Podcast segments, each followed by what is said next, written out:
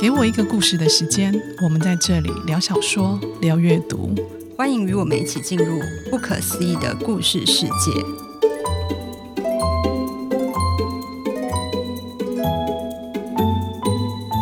大家好，你现在听到的是《给我一个故事的时间》，我是婷婷，我是冰如。今天要聊的书是皇冠文化发行的《川村元气的百花》。哎呦，怎么又是皇冠的书啊？为什么？好了，我们不是每次都故意要挑皇冠的书啦。我们这个节目周更嘛，所以大家可以想，我们一个月至少要看四本小说。这是至少哦，因 为因为有一些我看了我不喜欢，我就会 pass 掉。对对，所以我们又要花一些时间去找下一本。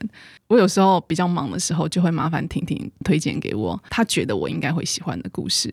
如果各家出版社你们自己有觉得好看的小说，欢迎你们透过资讯栏的电子邮件推荐给我。那回到这次的故事呢，我们今天要聊的这本《百花》发行了两三年，婷婷会突然跟我提这本书，我有点意外。原来是这个作家呢，他刚好要来台湾参加金马奖的活动，对不对？对，这一次川村元气来台湾，主要是受到金马影展的邀请。金马影展每年都会举办金马电影大师课，然后他们就会邀请。世界上知名的大师来台湾，那这些大师里面有导演、有编剧、有演员，请他们为电影工作者上课。那川村元气除了是一个非常优秀的作家以外，他同时也是一个电影人。那他其实被称为全能型的制片人。他曾经制作电影《告白》，就是凑佳苗的那个告白，哦哦、很厉害耶。对，然后还有和新海诚合作过超级畅销的《你的名字》哦。那他的最新作品就是《怪物》。哦。那《怪物》这个电影是和是枝裕和导演、板垣裕二编剧的名家合作。那这个电影也荣获了坎城影展的最佳编剧。他来的时候，你是不是有去上那个课啊？对，我有去上那个课。然后，因为我们是川村元气老师的出版社，所以有跟他短暂碰一下面，有聊一下天。他本人跟照片一样，本人比照片帅哦，真的吗？对，他高还是矮啊？他是高的，因为他脸看起来是高的。对，对，然后他穿着品味很好。好羡慕哦！对，哎，可是我很意外，他是电影制片，很意外，对不对？对，我感觉小说家是更接近导演或者是编剧，因为制片需要很大量的沟通跟行政上面的细节处理，嗯，比较像一个执行者。可是我觉得小说更像一个创作家，嗯嗯，要把这两个特质或者是这两个工作做得很好，我觉得并不是一件容易的事情。可是他做得很出色，哎。这个也让我很意外。这一次跟他见面，然后听他上那个金马大师课，然后他举了他几个作品的整个操作的当做范例，然后我才知道说，他其实是一个把他创作的这种天马行空，跟他当制片要执行很缜密、很务实的这些特色全部融合在一起，而且融合的很好的人。比方说，他最近做的那个怪物，对、嗯，其实大家一看这个怪物，都是主打是枝裕和、坂元裕二，会觉得说。是不是原本就已经找了这些人，然后要来拍这个电影这样子？可是其实不是，其实这个电影的契机是川村元气有一次去跟坂元裕二吃饭，他们就讨论到日本的一个社会新闻，就开始探讨说，到底什么样子的存在才是怪物？嗯、然后他们就觉得说，哎，那如果把这件事情拍成电影，应该很好玩。可是坂元裕二比较少做电影。他做的大部分都是电视剧嘛，电视剧，所以他觉得如果他一次写两个小时的剧本，他觉得他可能不太有把握。那他们就想说，那就分成三段。日本有一个电影《罗生门》这样子的形式来做，那三段他每一段就是写大概九十分钟。那他觉得这样差不多，他可以掌控。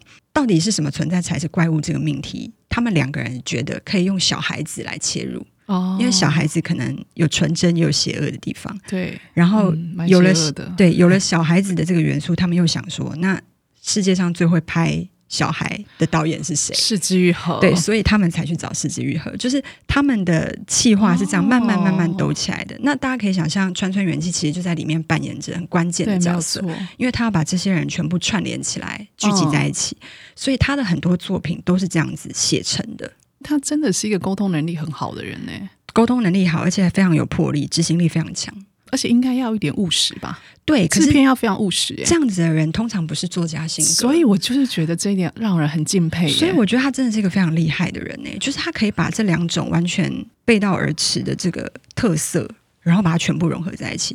所以你看他的小说，会发现他的小说其实很缜密，因为他前面他都已经把卖点在哪里想过了。对，然后他打算在你读到什么时候的时候，他要勾起你的好奇心，对，他也都算计过了。他所有铺的一些讯息，他是真的是不着痕迹耶。对，而且你要自己去发现哦。我猜有些人会错过哎，我觉得很厉害。如果你有看到，你有一种如获至宝的感觉。没错，就是、嗯、就是你自己捞到彩蛋。对。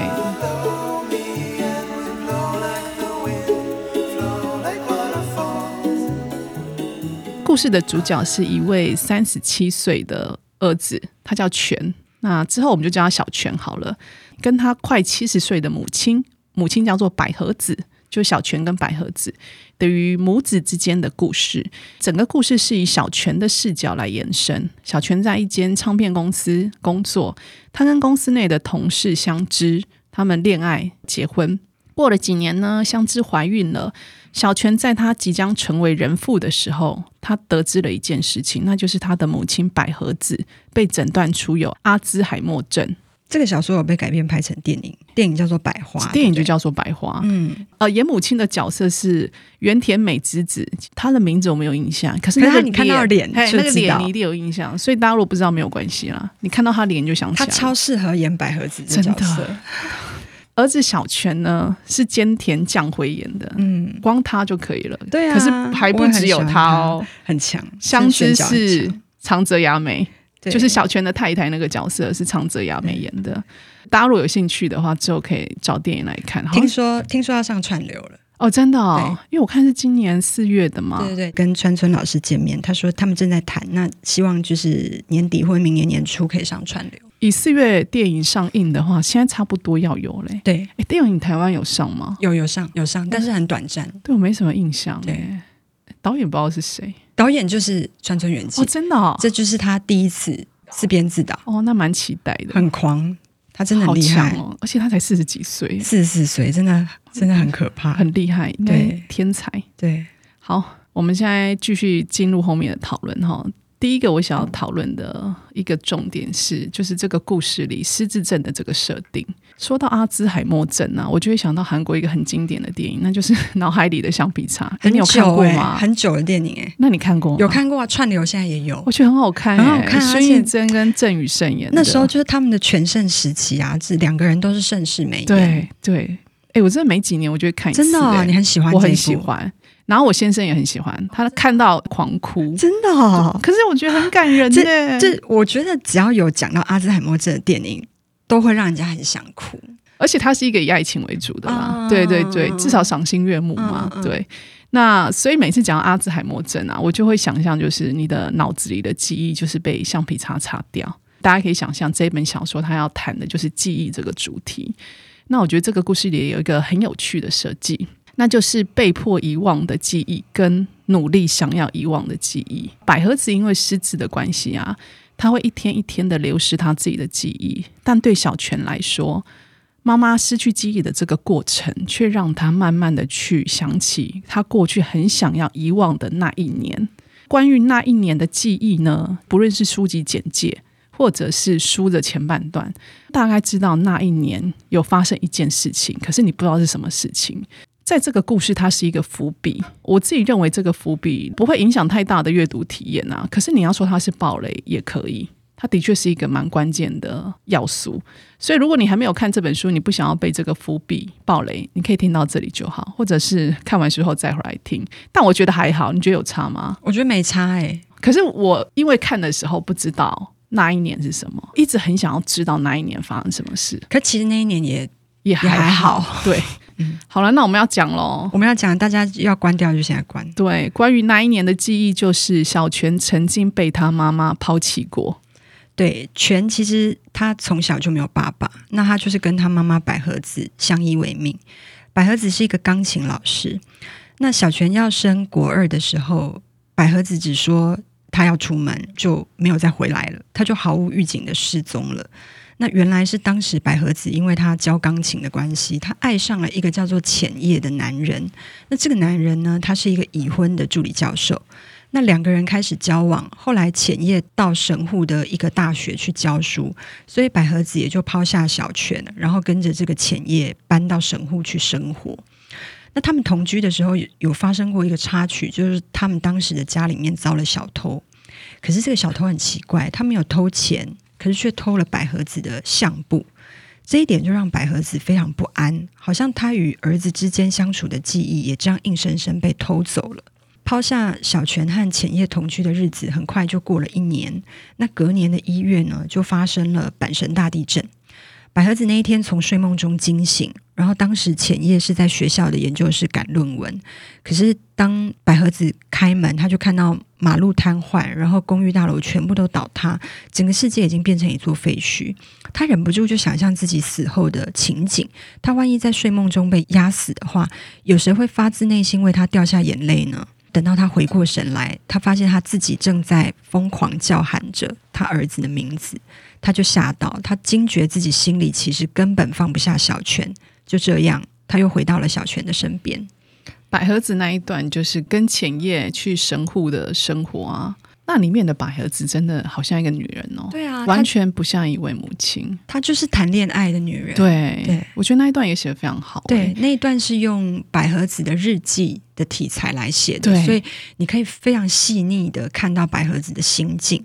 对，那被抛弃的这个设定啊，在这一本书真的是非常关键。就是小泉之后的人生，其实都被这件事情纠缠着。那还有一个故事里，我觉得很有趣的描述，那就是百合子的生日是一月一号，也就是元旦那一天生日。那日本的新年跟我们比较不一样，我们是农历新年嘛，日本人的新年就是国历的一月一号啦。他们的新年呢是。完全那种百货公司啊，或所有地方都不会营业的。那故事里，百合子就提到自己元旦生日这件事情。他说：“虽然没有人会忘记我的生日，但永远都会被忘记，因为生日快乐这几个字终究敌不过新年快乐。”我觉得这个敌不过新年快乐，某种程度也是一种记忆的覆盖吧。嗯。故事的设定是百合子得了阿兹海默症，那他脑海里面的记忆正在逐渐流逝，但同时也透露出他很担心自己会被遗忘的事实。比如刚刚讲到阪神大地震，他那个时候第一个念头想的是，万一他死了以后，谁会为他哭泣？那生日在新年这件事情也一样，当大家正热衷欢度新年的时候，很容易就会忽略了这一天，其实也是百合子来到世界上的日子。嗯，我们每个人的存在或许都来自别人的记忆，如果别人忘记了你，你的存在还有依据吗？嗯，反过来说，如果作为母亲的人逐渐忘记了自己的孩子，孩子失去了妈妈，那那个作为孩子的存在似乎也摇摇欲坠了。我觉得你刚刚讲那个，我们每一个人存在都来自于别人的记忆，那这样我就可以理解，因为我我觉得百合子她很纠结，就是哎呦，大家都记不得我的生日。嗯，然后只要有一个人记得，你就会感觉他非常的雀跃。嗯，但也许就是像你讲的，他觉得他的存在就是来自别人记忆的肯定，至少有人记得这一天是我的生日。嗯、对啊，对。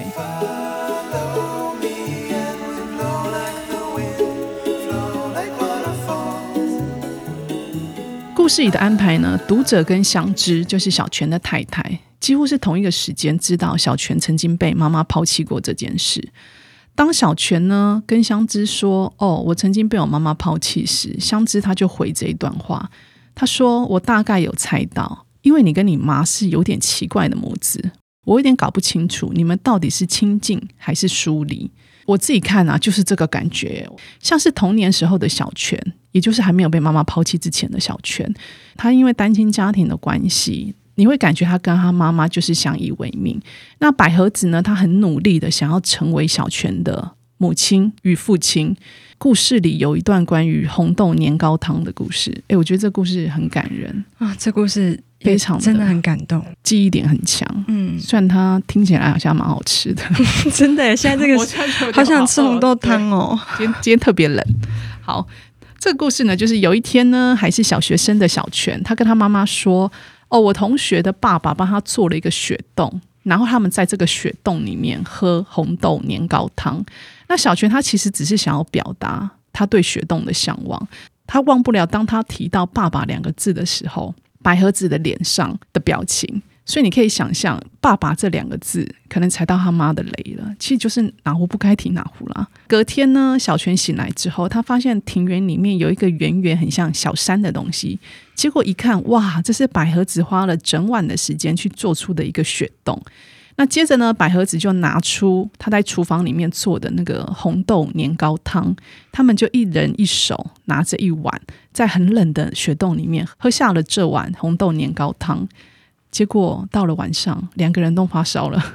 那夜晚的小泉呢，他在梦里说着：“妈妈，对不起，我不需要爸爸，我只要有妈妈就够了。”可是这句话呢，小泉是在梦里说的，现实生活他是没有说出口的。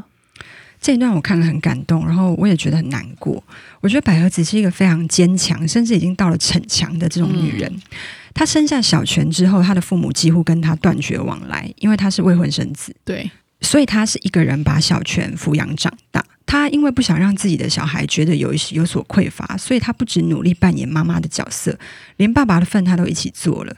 那我看到这边，我也觉得可以理解百合子在那一年他抛弃儿子的行径，因为他一定感到很辛苦，搞不好根本就快活不下去了。那前夜的出现，某部分应该让他有一种被拯救的感觉吧？对，因为百合子很努力，想要把母亲跟父亲这两个角色都做好。对，但事实上这是非常辛苦的。对，就算是真的有父亲跟母亲这两个人同时出现，都未必能够做得很好，更何况是他一个人嘛。人嗯、我其实看到那一年他最后抛下他儿子，可以理解，我其实可以理解的。对啊，就是他就是一个非常努力，然后很逞强，然后他完全没有任何后援哦，没有，他连娘家都没有，都没有。对，我自己很喜欢红豆年糕汤这个故事啦，你可以感觉到小泉跟妈妈之间那种相互依靠。而且他们其实很为对方着想的那种亲密感，可是到了长大后的小泉呢，你就开始觉得好像有点变化了。长大之后的小泉呢，他一年只回家一两次，那他跟他妈妈的关系越来越淡薄。他没有话跟他妈讲的时候，还会觉得尴尬。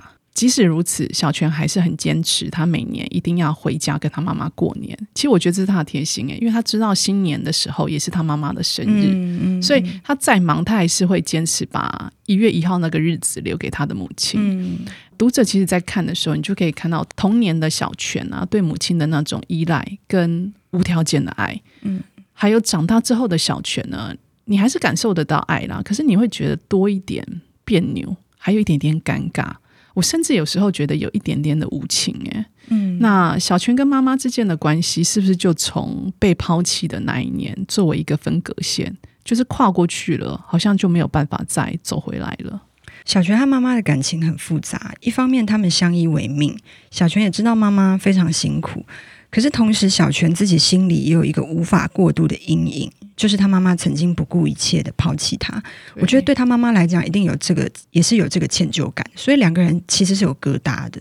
对，那故事里面有一个设定是小泉不喜欢喝味增汤，那通常不会有人不喜欢喝味增汤。对，因为日本人谁不爱喝味增汤啊？对，可是小泉他。不喜欢喝，那是为什么呢？因为他妈妈抛弃他的那天早上，就跟平常一样煮了味增汤，出门之后就没有再回来，所以小泉再也就不敢喝这个汤，因为他一喝就想吐。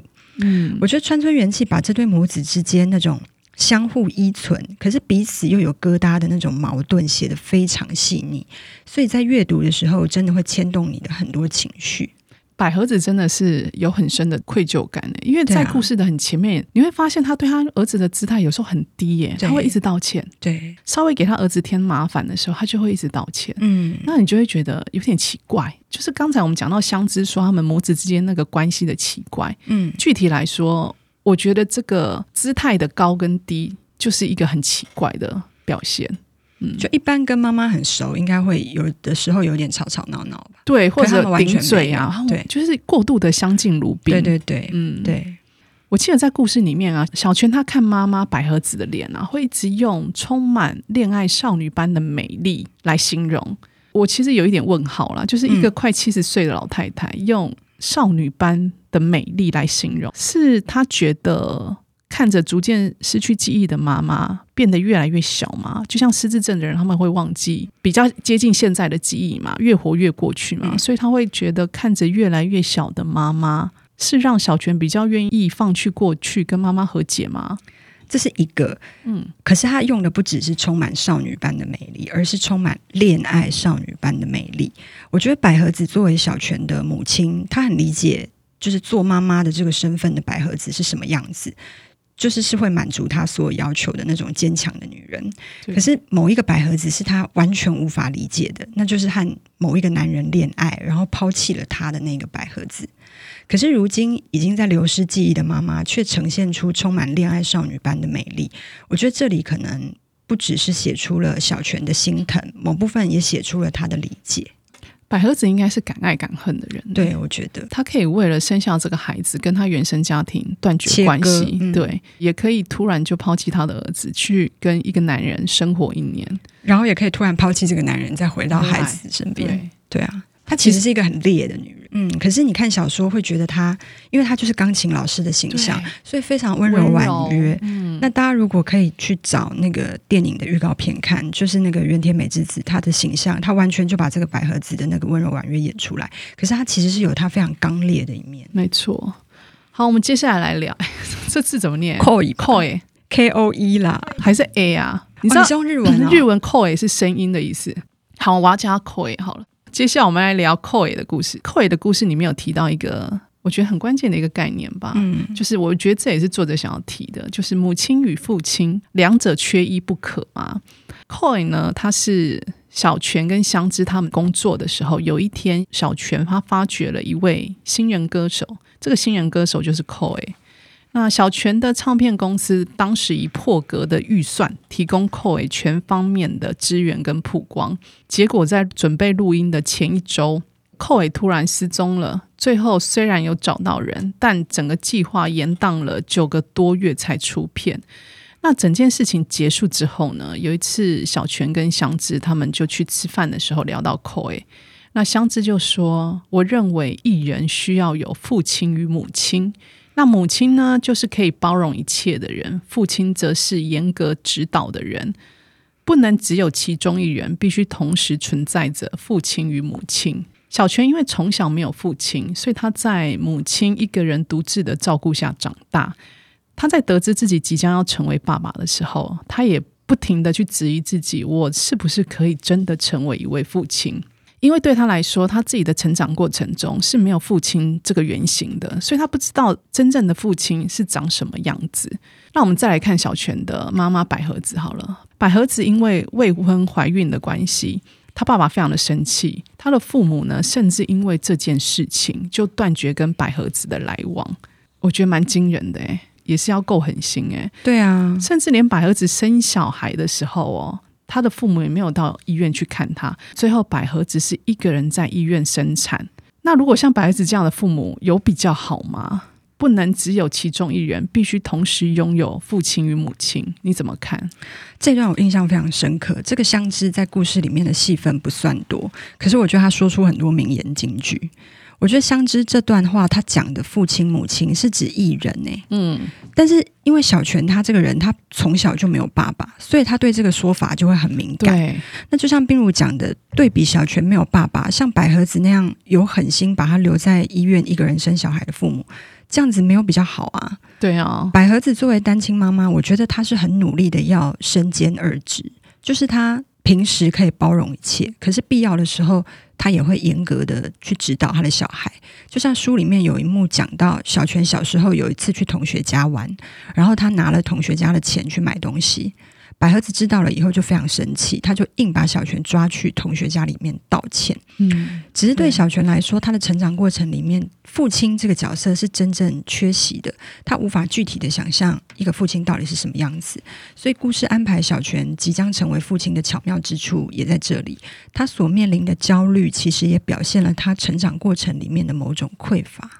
你刚刚讲到那个小泉去同学家，然后他妈妈很强势的带他去道歉这件事情，嗯、我觉得这就是我们刚刚讲百合子很烈的那一部分。嗯、你没有讲之前，其实我有点忘了这一段呢、可是听你这么一讲，我就觉得，哎，这跟我们前面在看百合子的某一些很温柔或者低声下气的行径，你会觉得是冲突的。对，这一段就可以看得出来，他个性很坚定的那一面了。嗯。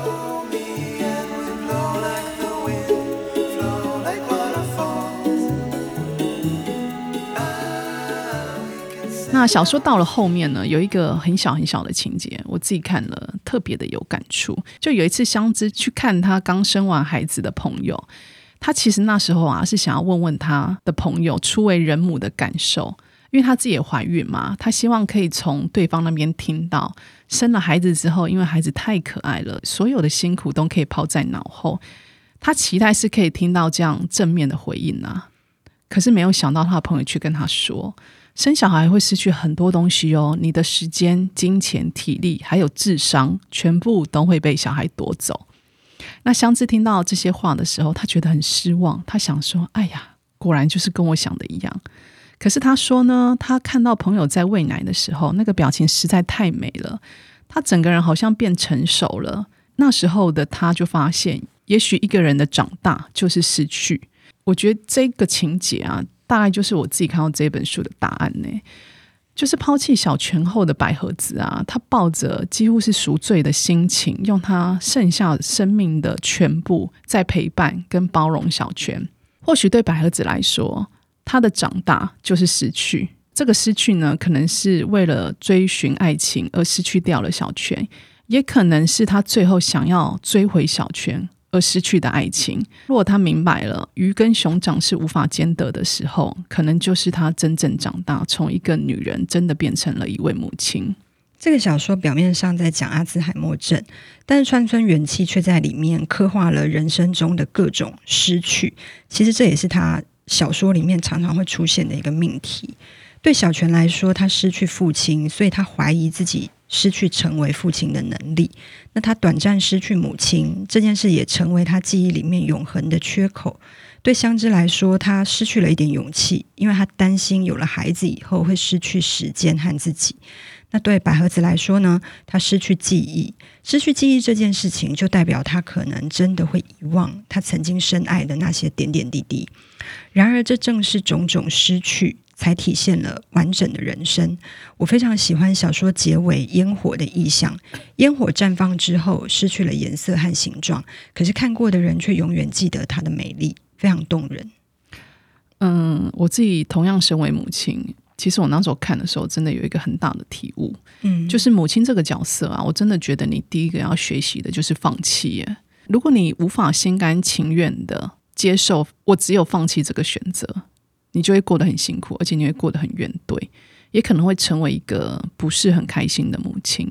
所以我自己觉得啊，你越早接受身为母亲，你就是得放弃一些事情，你会越早做一个很开心的妈妈。嗯，好，再来一个题外话好了。百合子在神户的时候啊，哦，那时候隔壁邻居不是遭小偷嘛？嗯，就那个小偷很妙哦，他他没有偷钱，他反而偷走了相簿跟纪念品。也就是偷走了象征记忆的物品。嗯，对我来说啦，如果我相簿被偷走，其实我也觉得蛮伤脑筋的，因为我是那种会把照片洗出来的人。好、嗯，即使现在很多人相片可能都存在云端或者手机，嗯、我还是会固定一年把我的照片洗出来。嗯，因此如果相簿被偷走啊，对我来说是很困扰。那对你来说，如果什么东西被偷走，会让你觉得很伤脑筋？我的老家最近因为整修，所以我暂时搬了家。那因为种种原因，整个过程中有几箱物件差点弄丢了。嗯，那这其中就包括了从小到大的相簿，很多哦。然后还有我自己私人的东西。嗯，那这里面也包括了我从国小。到大学写的每一本日记，你有写日记的？我有写日记的，我就看了安妮的日记之后，就想学她。哦、你写到大学吗？有写到大学啊。哦，只是大学可能就没有每天写，就有特别的日子才会写。很过来，很过来。啊，一开始我想说算了，反正反正这些东西不过都是身外之物，没有什么，就是弄丢了就算了。可是最后啊，我就发现那些东西并没有弄丢，然后我就打开那些布满灰尘的箱子，把箱子里面的照片和日记很仔细、很小心的拿出来，然后用抹布把它们一一擦拭干净。我才惊觉自己，天哪，竟然这么珍惜它们！